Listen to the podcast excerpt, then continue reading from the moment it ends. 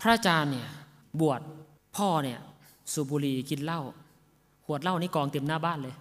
ขนาดพระลูกชายนั่งเทศอยู่เนี่ย ขาคอยห้างสูบบุหรี่อยู่เลย ไม่เข้ามานั่งศาลาเลย ไม่เชื่อ เพราะก็มีความเห็นว่าเห็นพระทั่ว ๆ ไปในบริเวณรอบๆทั่วไปเนี่ยก็คือไม่ทำอะไร ตอนนั้นคือเรากลับลงมาจากเขาจากดอยแล้วนะ มีลูกศิษย์ลูกหาตามไปเยอะแยะละท่านก็ไม่เชื่อ เพราะท่านยังคิดว่านี่คือความคิดท่านยังเป็นมิจฉาทิฐิอยู่ เราเปลี่ยนแปลงให้ท่านเห็น พัฒนาให้ท่านเห็น ก็ค่อยๆสอน ค่อยๆแนะนำค่อยๆบอก แล้วก็เปิดประตูให้ ค่อยๆเปิด เรานั่นแหละเป็นตัวเปลี่ยนแปลงที่ดีที่สุด รู้ไหม วันจากที่เขาไม่เอาศาสนาเลยไม่เชื่อเลยเนี่ย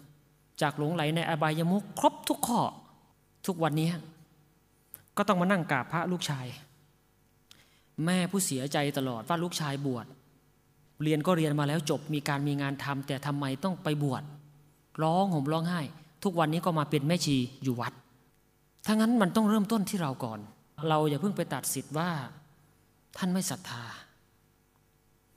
นั่งอยู่ที่นี้ก็เหมือนกัน ไม่มีใครรู้จักพระศาสนามาหรอก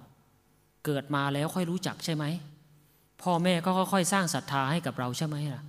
แรก ๆ พอแม่ให้เข้าวัดก็ไม่อยากจะเข้า พอนานเข้านานเข้าเข้าบ่อยๆ เข้าบ่อยเข้าเสร็จก็ศึกษาก็เรียนรู้ ก็เริ่มแยกแยะออกว่าอะไรถูกอะไรผิดใช่ไหมจริงไหมเชื่อเถอะเราจะต้องเป็นคนดีให้ได้ก่อน เทียนเล่มไหนที่ดับ เราต้องเป็นเทียนเล่มที่มีแสงไฟเพื่อไปต่อให้เทียนเล่มที่ดับนั้นจุดขึ้นมาใหม่ เราอย่าไปบอกว่าเทียนที่เล่มที่ดับที่ถือไว้นั้นมันจุดไม่ได้ ต้องจุดได้ บุคคลในโลกนี้เกิดมาแล้ว มีความโชคดีแล้ว มีลมหายใจแล้ว สอนได้แนะนำกันได้ นี่แหละ ทุกอย่างเริ่มต้นที่เรา เอาเราเป็นตัวตั้งก่อน ถ้าเราเป็นตัวตั้งได้แล้วทุกอย่างมันจะไปต่อได้ พระอาจารย์อยู่ตรงนี้ พระอาจารย์ใช้ตัวเองเป็นบรรทัดฐาน ถึงพยายามบอกบรรดาเหล่าศรัทธาญาติโยมทั้งหลายว่า จงเชื่อนะ ถ้าเรายังดีไม่พอ เราจะพูดความดีไปสักเท่าไหร่ ก็ไม่มีใครทำตามเราหรอก